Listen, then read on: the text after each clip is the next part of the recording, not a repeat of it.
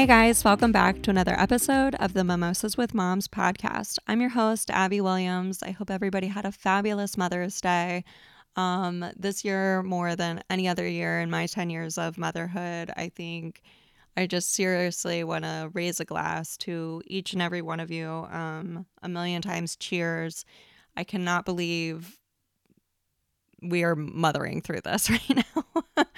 You know, I think as mothers, we juggle so much and we wear so many different hats, and to just see what you women are doing during this time and how we are managing it with such grace and such strength and perseverance.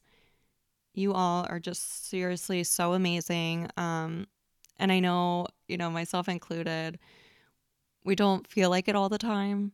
We go to bed a lot and you question yourself, or you have the mom guilt, or you're doubting, you know, oh my gosh, did I show up in the way that I should have today? I promise you are doing a much better job than you feel like you are. So I hope that you were appreciated and celebrated this this Mother's Day. I know it was probably not the grand celebration that you deserved, or maybe that you're used to, but cheers to all you mamas. You guys are doing a great job. Anyway, so May is Mental Health Awareness Month. I know a lot of you know that mental health is near and dear to my heart. I am a therapist myself, and I have been very transparent in other episodes that I go to therapy. I think everybody should be in therapy. Now you add COVID-19 and a quarantine and some social distancing. I think we have all encountered some kind of emotion during this time of anxiety, overwhelm, maybe anger, grief, you know, sadness. There are so many therapists right now that are doing the teletherapy. If you need help getting connected to a therapist in your area during this time, please reach out. I'll help you. And I am so excited because today I'm welcoming my friend, Dr. Pooja Lakshmin, who is a board-certified psychiatrist, and she specializes in women's mental health and maternal mental health. You can find her on Instagram at Women's Mental Health Doc, where she shares evidence-based information about mental health in pregnancy and postpartum. Seriously, her content is so amazing. Please make sure that you're following her. I share her work all the time. I share her on my Support a Mom Saturdays. She is doing amazing work. I'm also going to be linking several links to the description of this podcast. One of them is her guide to taking care of your mental health in pregnancy and postpartum during COVID-19. Another is a small virtual course on pregnancy and mental health. She still has a few spots open. And she has a Facebook group for the COVID-19 mental well-being. So make sure that you go join that, because I'm sure we could all use as much support as we can right now. I'm also going to be linking her latest article, which is a fabulous read. So if you have a couple minutes, go read that. And let's get started. Cheers.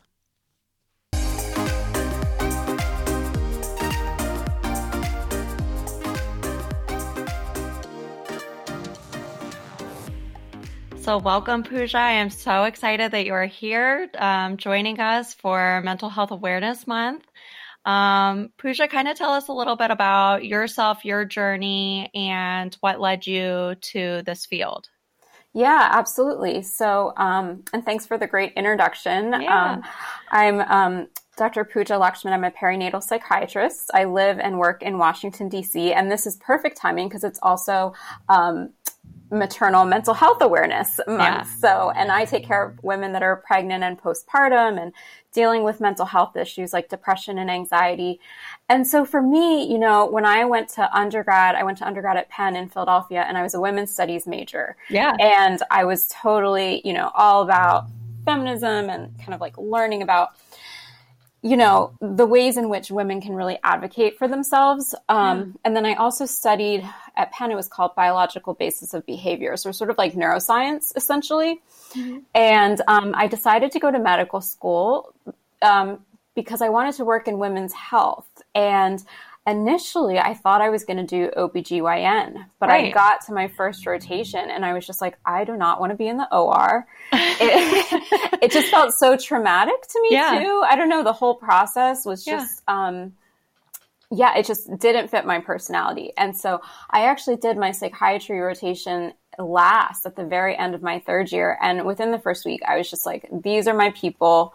Yeah. I love, sitting down with patients and just talking about what's really going on and kind of getting real and just finding out about their lives and what they're really thinking and feeling. And then I was able to craft it to work in women's mental health. Right.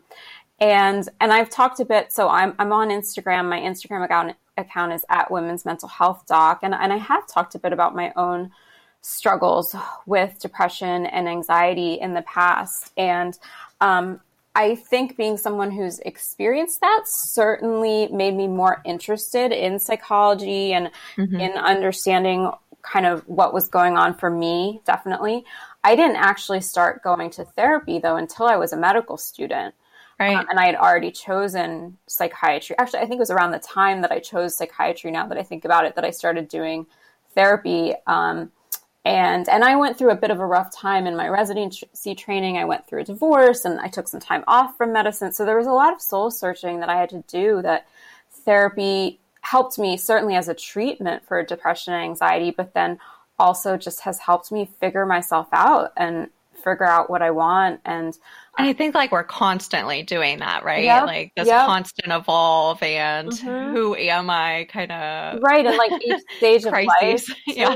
It's kind of a whole new thing you need to figure out with each life phase. And I'm still in therapy and I love it. And especially right now with COVID, I'm so grateful to have that space for myself as I take care of patients too. So are you partnered with an OBGYN office, or are you an independent practice? So I have a little bit of both. I have a private practice that's standalone, but I collaborate with many of the OBs in the community. I get referrals from them. And then also I actually do psychotherapy with my patients and I prescribe medications, but then there are some patients who have separate therapists, so I'll collaborate with their therapists.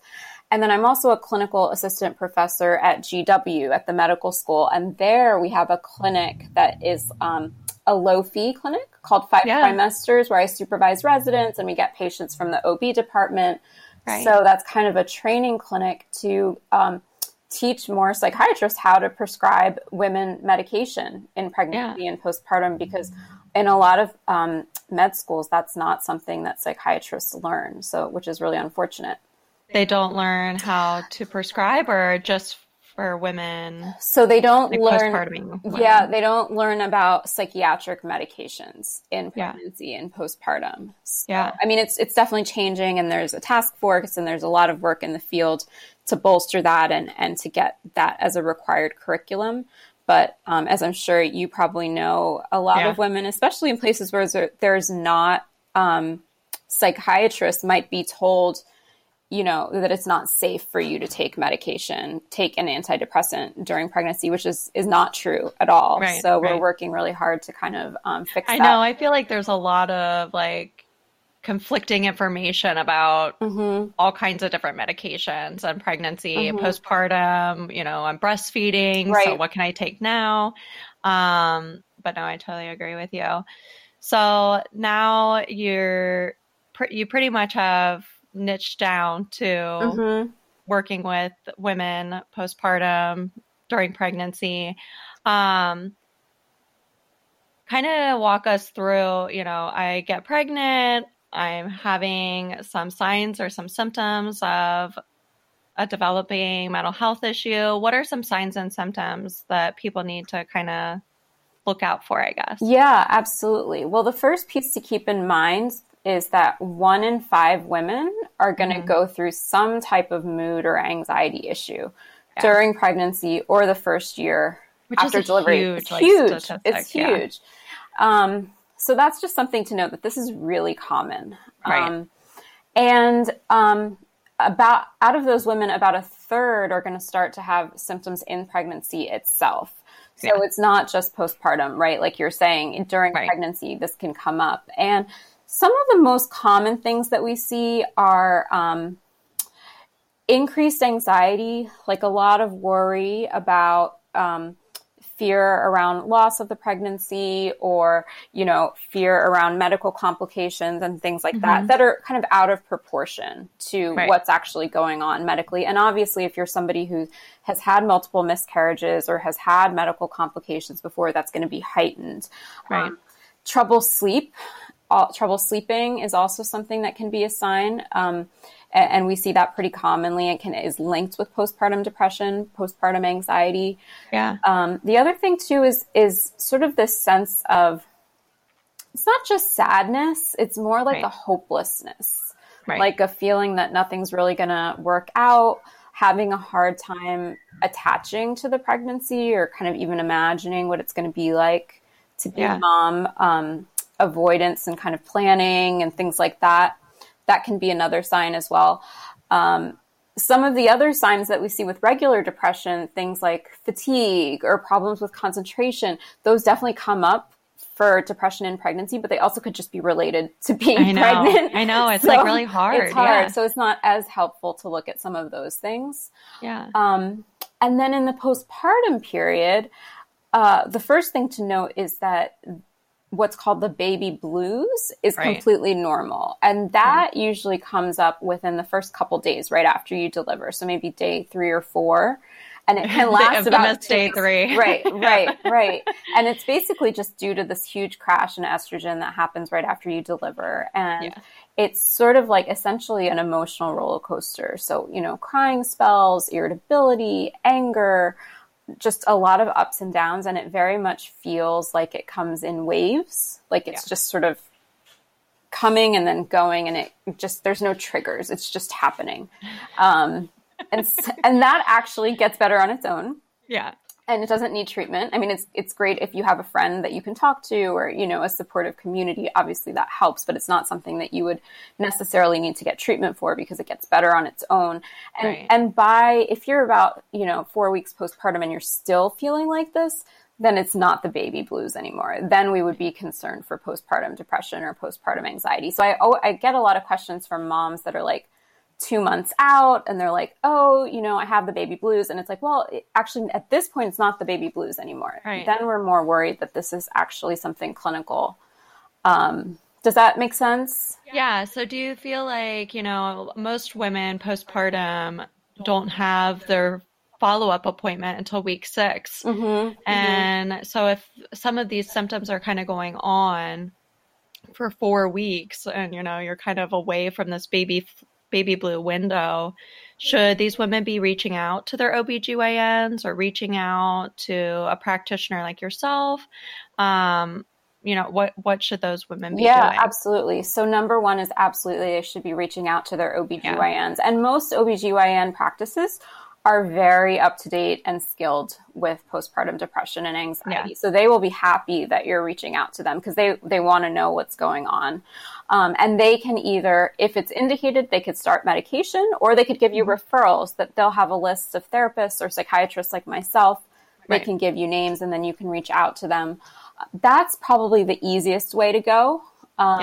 Pediatricians also screen for postpartum depression. So you might find when you're taking your baby in for their well checks, they're asking you some questions. And then they might give you some referrals if you screen positive as well. Isn't that horrible? I'm like, I just had a baby in January and I don't even remember at the pediatrician's office. Like, did they ask me these questions?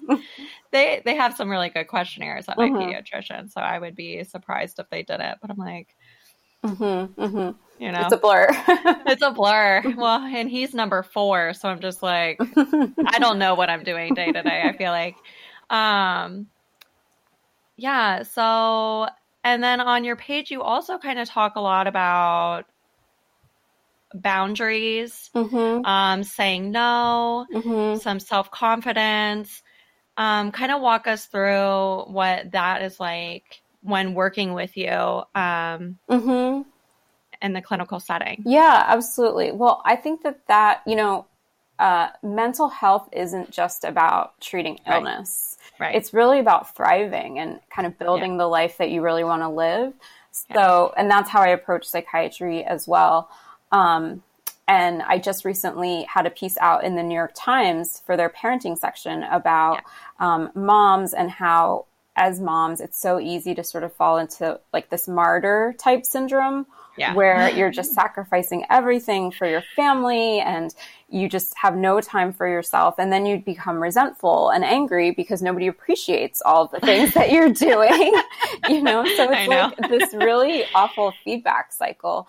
And that happens even outside of postpartum depression or anxiety, right? Like that's not just like motherhood. Right. That's just how our culture is set up because we don't have great childcare options. We don't have, you know, universal, parental leave, right? So it just all sort of falls on mom. And that's the place where I talk a lot about saying no and setting boundaries. And I think like one of the buzzwords that's gotten a lot of attention over the past couple of years is self-care, which I have some issues with as a term, just because I feel like, and a lot of times I'm seeing it just used sort of performatively. And it also ends up just being a task on your to-do list that you feel guilty about. So for me, I also just think that like self-care is, you know, this buzzword that it's like, oh, I'm going to go get my nails done and my massage. I'm going to take a bubble bath. And like, I don't believe that that's all what self-care is. You know, it's also like making sure that you're eating right and hydrating and keeping up on your laundry so that you're not so stressed out that you've got this mountain of laundry. You know what I mean? Right, exactly. It's actually, if you're actually doing self-care, it should be hard. Right. And it's also things like, you know, recognizing like, I can't keep up with all these social invitations, or I can't go to this meeting. So I have to send out an email and say that I'm not going to make it, you know, having the conversations that you feel uncomfortable having, that's self-care as well. So I think for moms, because you're just in this caregiver role, it's so easy to let go of that and forget about that. It's also easy to think that it's somebody else's responsibility to do it for you, when in fact, really, we're the ones that need to take ownership of our own decisions and draw those lines and sort of say, yeah, I'm not going to be able to, you know, bake brownies for my kids' school because I need to take care of, you know, doing all the things that are important to me.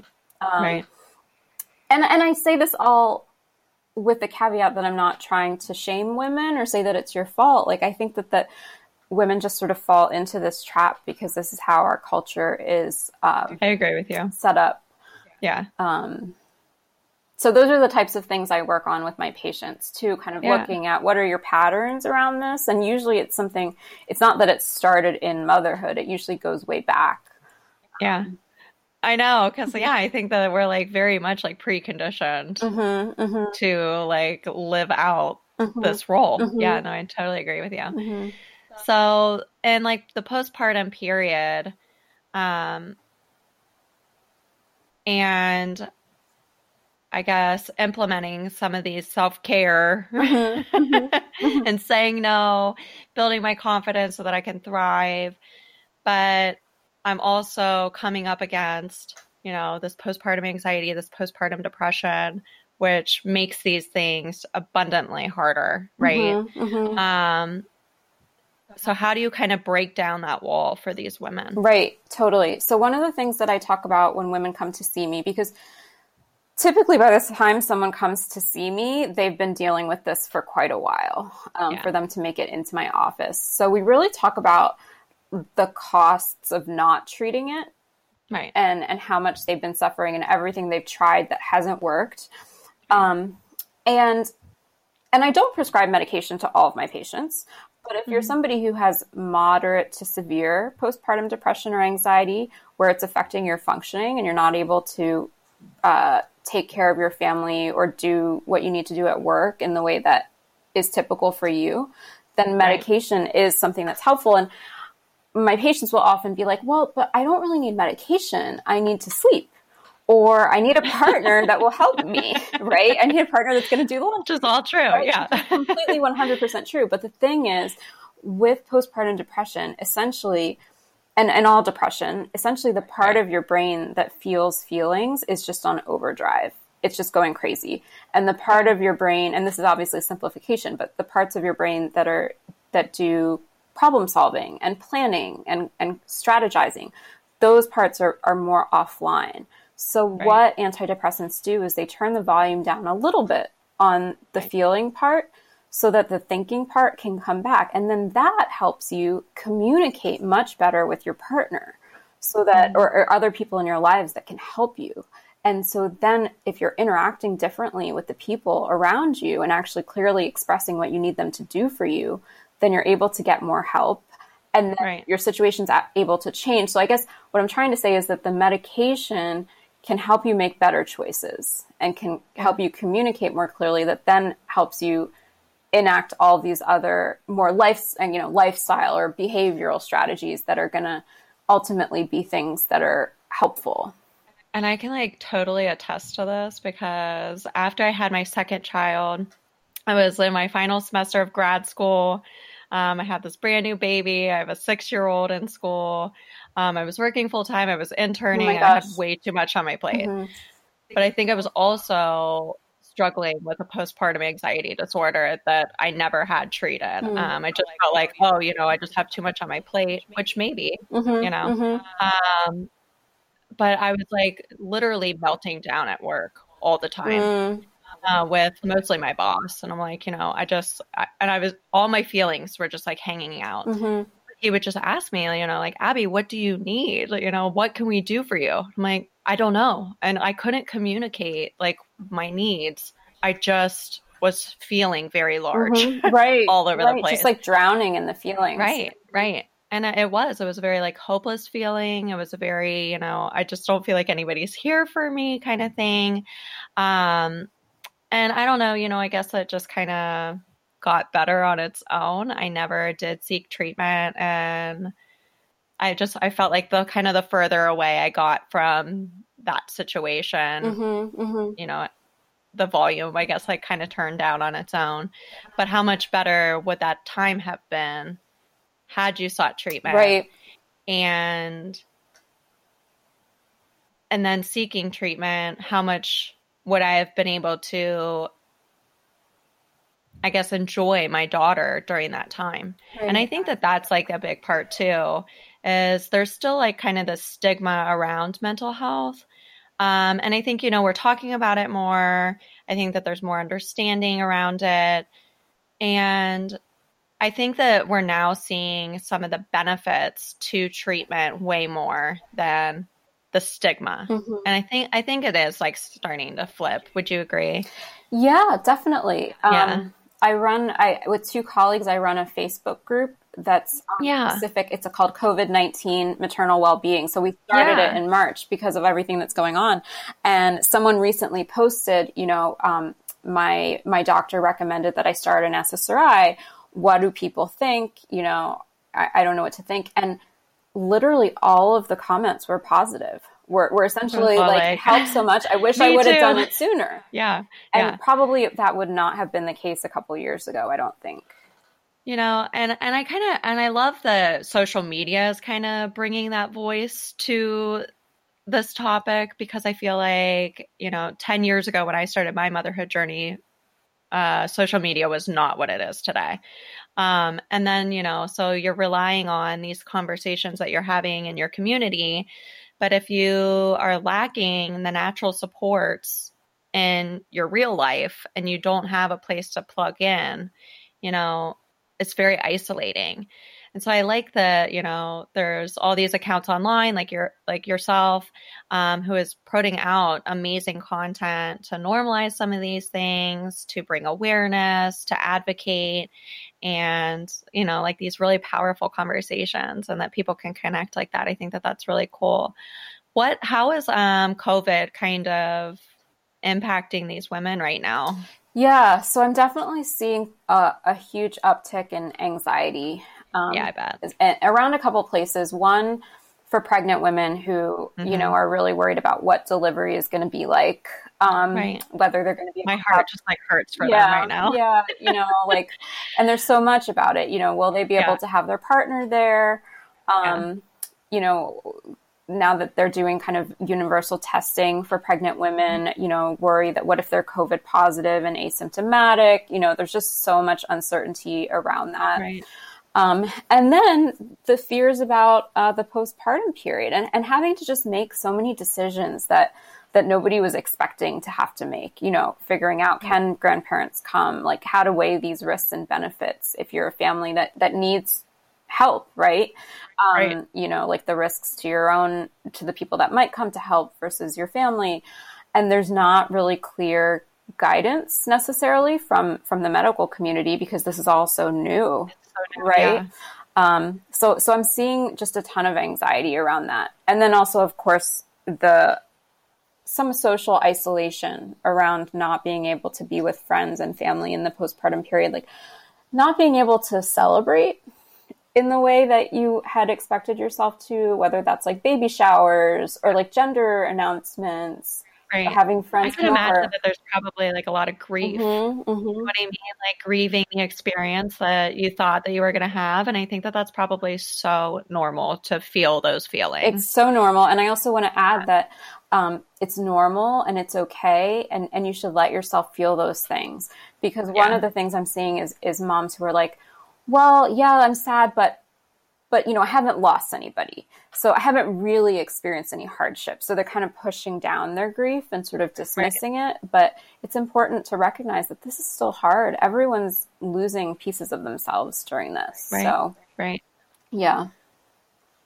I know. I you know, and a lot of my audience that I've been talking to on my platform who might not even be in their postpartum period, you know, like we're all kind of going through that same thing of the anxiety, the worry, the uncertainty of all of this. And we're all like grieving things in different ways, the loss of experiences, you know, whether it's a high school graduation or it's, you know, or like a family vacation or, you know, all these milestones. Yeah. Yeah. Yeah. So I don't know, you know, and I agree. I think we all just feel our feels. It's also normal. Mm-hmm. COVID just stinks. Yes, yes, yes. It really does. I wish it would just stop, just go away. And in my heart, it does just like really hurt for a lot of these postpartuming moms or moms delivering during this time. You know, I had my son like right before all of this happened, and he was my fourth, and I wanted it to be, I knew he's going to be my last baby. And so, you know, like going into it, I wanted it to be more of like this selfish time that I was going to soak up my last baby. And so I didn't have people come to the hospital, and I wrote all about it back in January, or probably beginning of February, you know, how beautiful this moment was, that it was just me, the baby, my husband at the hospital for the first, you know, however many hours, a day and a half before I was discharged or whatever. And that, you know, I wish I would have done this with my others. And now, you know, then COVID happened, and it's like being forced onto women. And I'm like, would my perspective have been different if it was forced on me and not me choosing, okay, I want to enjoy this one-on-one time with my baby. And so I don't know. Mm-hmm. It makes you really think, and really like empathize with people, I think. Mm-hmm. And I hope that that's kind of what this time is doing for all of us, is we're all getting a stronger level of like compassion for others. Right. Yeah. Yeah. And I mean, there's no kind of easy way through this as well. You know, from kind of a mental health standpoint, I have a guide that I made for mental health in pregnancy and postpartum during COVID. So we can link that in the show notes. But one of the pieces that I talk about in there is that it's so important to have space for reflection and to have community right now, to just be around other women who are going through similar things. And it's online, and I think online is just as powerful, social media. I do too. Just to be able to share some of these raw feelings that you have and have other women be able to validate them. Is there any, I guess, like advice that you're giving to these women that are delivering during COVID or postpartuming during COVID? Yeah. So I'm definitely encouraging them to you know, honor their grief and feel their feelings. and as a therapist helping to provide space for that, but also then having them focus on places where they do have control. Like, because even though there's so much right now that is outside of our control, we do still have some, you know, even if it's small areas where you can make decisions. So little things like saying, you know, I'm going to pick out this recipe and make it for dinner. I'm going to clean up, you know, this room in my house that I've been avoiding, and doing that task from start to finish, because the thing with uncertainty is it makes us feel incompetent, and we don't like to feel incompetent. So anything that you can do that gives yourself a feeling of mastery, and then those little things make you feel a little bit more grounded. So then you can take on some of these other bigger decisions that are more difficult to make. Yeah. That's one thing. And then another tip I've been sharing is around if you're pregnant and you're kind of constantly ruminating about like, what is delivery going to be like? You know, all of these things that are outside of your control, that type of anxiety. What I've been doing, and at other times in my life when I've had kind of anxieties like that, I set aside 20 or 30 minutes every day where I'm allowed to worry about whatever I want, and I don't judge myself. And it's the same time every day. You know, I let myself go wild during that time, but then if any anxiety comes up outside of that, I'm not allowed to think about it. And I just have to write it down in a journal or like on my notes app on my phone. And then I save it for the next day's anxiety worry time. So not during bedtime. No, not during bedtime. But I feel like that's like probably a common time when we're all like on our hamster wheels worrying, and it's like turn it off. Or just write it down, get it out of your brain, and put it down somewhere and save it for later. And I like that because it's not like you're telling yourself stop worrying, because of course that doesn't work. It's more just like you don't have to think about this right now. And when I do that, then the next day, sometimes when I look at that list, I don't feel as strongly about some of the things on there that I did the day before. And that reminds me, you know, that feelings don't last forever. It gives you some perspective. So I found that helpful for some of these worries that are outside of our control. Yeah. No, I like that. I think that that's great. So Pooja, kind of tell us where we can find you. I know you're on Instagram. Yeah. So I'm on Instagram at Women's Mental Health Doc. And I share on there all about evidence-based information related to mental health and pregnancy and postpartum. Your content is amazing. Oh, thank you. Keep putting out the content that you are. Thank you. And then I have this Facebook group with two of my colleagues. It's called COVID-19 Maternal Wellbeing. You can search it on Facebook. It's a open group. So I'll link that on this episode as well. That's a great source of support. We're bringing in different experts to do lives and, you know, answer medical questions and things like that. And then I also just launched a pilot small group pregnancy and mental health course that's going to be all about everything that you need to know to set yourself up for an emotionally healthy pregnancy. So I can share the link with that too. Perfect. And we can share some of my New York Times articles as well. So you have lots of places to find me. So I hope to connect with you guys at one of those places. And this was so fun. Thank you for having me on. Wonderful. I'm so thankful that you decided to come on. Thank you a million times. And cheers to a healthy pregnancy and postpartum period. Yes, absolutely. Thank you. Bye.